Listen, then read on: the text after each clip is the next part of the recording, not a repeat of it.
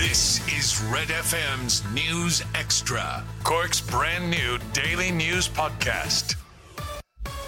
It's Friday lunchtime. I'm Jamie O'Hara with Red F M's Daily News Podcast. A Kinsale woman who stole over six thousand euro from a woman who moved to the area from the U K has been handed a four-month suspended sentence. This is how that story was covered earlier today. A woman who stole over six thousand euro from a distant relative has been convicted at Bantry District Court. fifty-seven-year-old Mariana O'Sullivan from Horsehill, Kinsale, but now living in Malaga, Spain, pleaded guilty to twenty-seven counts of stealing money belonging to ninety-one-year-old retired schoolteacher Catherine Beardsmore from the A I B Bank in Kinsale between December twenty-fourth, twenty fourteen and April twentieth, twenty seventeen. Ben Finnegan has this report for Red F M News. Judge Colin Roberts said he had a duty to mark the seriousness of the crime to deter people from doing the same thing. He said this type of offence could be happening all over the country and said elderly people must be protected from those who would prey on the vulnerability. The court heard that O'Sullivan had assisted Catherine Beardsmore with her financial affairs when she moved into Haven Bay Care Centre in Kinsale from the U K, where she had worked as a school teacher. O'Sullivan set up a joint emergency account with both of their names on it at the the A I B in Kinsale with Miss Beardsmore's knowledge and consent. However, she had also set up a second joint account at the same bank, which she used to withdraw six thousand four hundred sixty-seven euro in twenty-seven separate transactions. The court heard O'Sullivan had taken the money to fund a business venture and had planned to pay it back, only for the business to fail. O'Sullivan wrote a letter of apology to Miss Beardsmore and also brought six thousand five hundred euro with her to court. George Roberts convicted O'Sullivan and suspended a four-month jail sentence due to her guilty plea, her having no previous convictions and her repayment of the money. The long-running battle between U C C and the E S B will go to the High Court to settle a liability claim related to the two thousand nine flooding of Cork City. Here's how we reported that story in our morning bulletins. U C C and the E S B will go to the High Court to settle a long-running case following the flooding of Cork City in two thousand nine. The Irish Examiner reports the Supreme Court yesterday found that there was contributing negligence by U C C in relation to the flooding. Jamie O'Hara has this report for Red F M News. While ruling that there had been negligence by U C C, the Supreme Court said the exact liability would have to be decided by the High Court. The Supreme Court ruled in twenty nineteen that the E S B had been negligent in relation to the floods which struck the city on the nineteenth and twentieth of November two thousand nine, causing millions of euro worth of damage to homes and businesses. The E S B released millions of tonnes of water from the Iniscara Dam on the night due to fears the dam could fail if the water was not released. The waters flooded twenty-nine U C C-owned buildings, including the Western Gateway building and Mardyke Arena, and led to the college being closed for a week. The Irish Examiner reports Chief Justice Frank Clarke said he was satisfied that U C C had failed to act on a flood risk assessment and did not respond adequately to warnings about the impending risk of flooding. Insurance company Aviva estimated the damage at U C C alone to be around twenty million euro. Jamie O'Hara, Red F M News. The five biggest stories in Cork today. This is Red F M's News Extra. I'm Rory on Sports, and Cork City boss Colin Healy says he's expecting a very tough battle against Cobh Ramblers tonight. The sides go head-to-head in their season opener at Turners Cross in the S S C Electricity League First Division. Having played in the Cork Derby before, Healy knows how big a game it is and told Red F M Sport there's no such thing as an easy game against Ramblers at any level. Cobh Ramblers, listen, they'll, they'll be organised, no Stuart, they'll be organised. As I said, um, they've got some good players. Um, they've got good, honest, hard-working players.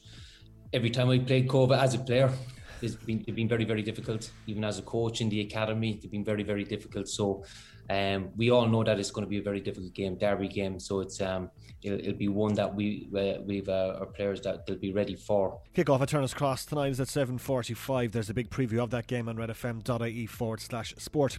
Also tonight, John Caulfield's Galway United host Shelbourne, U C D face Athlone Town, and Wexford face Cabinteely. They're all at seven forty-five. In the Premier Division, Dundalk host Finn Harps at Oriel Park. That's a quarter to six. At seven forty-five, Waterford play host to Sligo Rovers. In rugby, Munster will name their team for tomorrow's Pro fourteen final with Leinster later on today, and the destination of the Six Nations Championship will be decided tonight. France take on Scotland in Paris, needing a twenty-one point win with a bonus point to wrestle a title away from Wales. Kick-off at the Stade de France is at eight o'clock.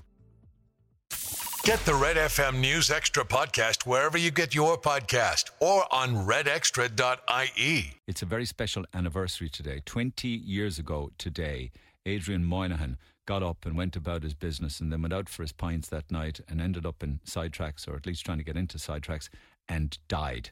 twenty years ago today, and I got a text in uh, from his brother Alan, and he said, I th- didn't think I'd be contacting anyone this morning, but today is the twentieth anniversary of my brother Adrian's death. We are still heartbroken and as confused as ever. I've been in contact with Micheál Martin. I'm waiting for Helen McEntee to look over my pleas, but I won't worry now either, going on maternity leave.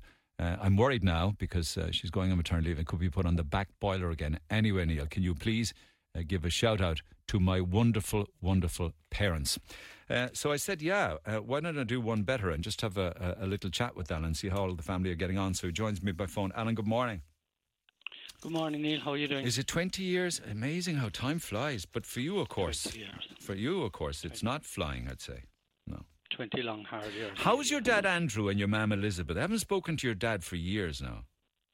Yeah, all things considered, they're really good. They amaze me daily. Um, they are fantastic people, actually, to survive this. Uh, and then lockdown on top of it and everything. Uh, but no, they're doing well.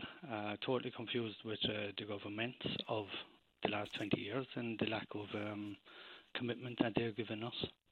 Because but, um, because I, I did good, thank you. Way, way back in the in the earlier days, your dad was front and centre with this campaign. You, you to a large extent picked up the mantle some years back, um, but I had many a conversation with your dad, Andrew.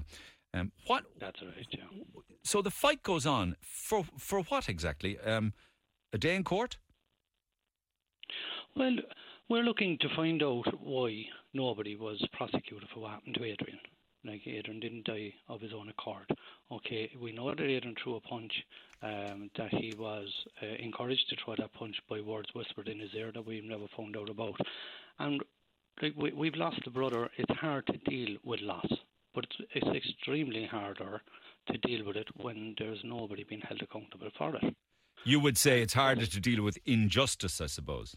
It, with the injustices of it, exactly. And we've written to everybody and their mother and asked them to explain why, and we're we're not getting anything back. It, it's like everything is hush-hush, which just com- confuses us further, because if it was, if there was nothing to hide or there was no injustice to served or done, they'd come out and tell us straight yes. out, but nobody yeah. has ever.